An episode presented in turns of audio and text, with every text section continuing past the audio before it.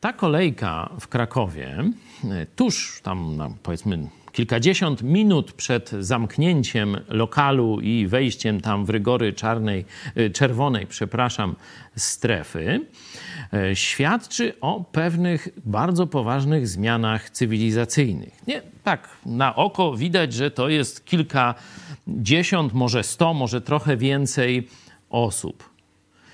Powiedzmy, że 15 do 30% to są ludzie, którzy nie wierzą w koronawirusa albo którzy uważają, że powinni się szybciej zakazić, żeby zyskać tam, jak to w zoo, stadną odporność. Ale myślę, że 70% mniej więcej wie coś o koronawirusie, wie, jak jest zaraźliwy, wie, że dotyka szczególnie starszych osób. I pewnie sobie myślą tak, nawet jak się zarażę, to przejdę lekką, a w dupie mam, czy ktoś się ode mnie zarazi, czy nie. Nie? Podejrzewam, że tak gdzieś 60-70% tych ludzi e, w tej kolejce do pubu tak mniej więcej myśli o tym zagrożeniu. O czym to świadczy?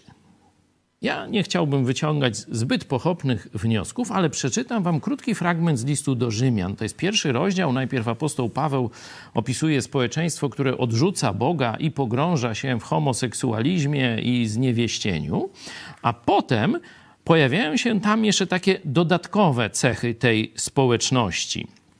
To jest od 29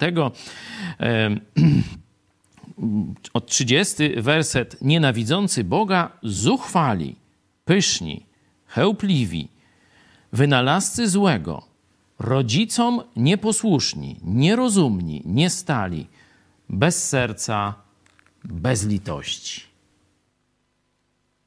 To jest nasze młode pokolenie. Bez szacunku do starszych, bez miłości do starszych, bez litości, bez serca. Że głupi to też prawda.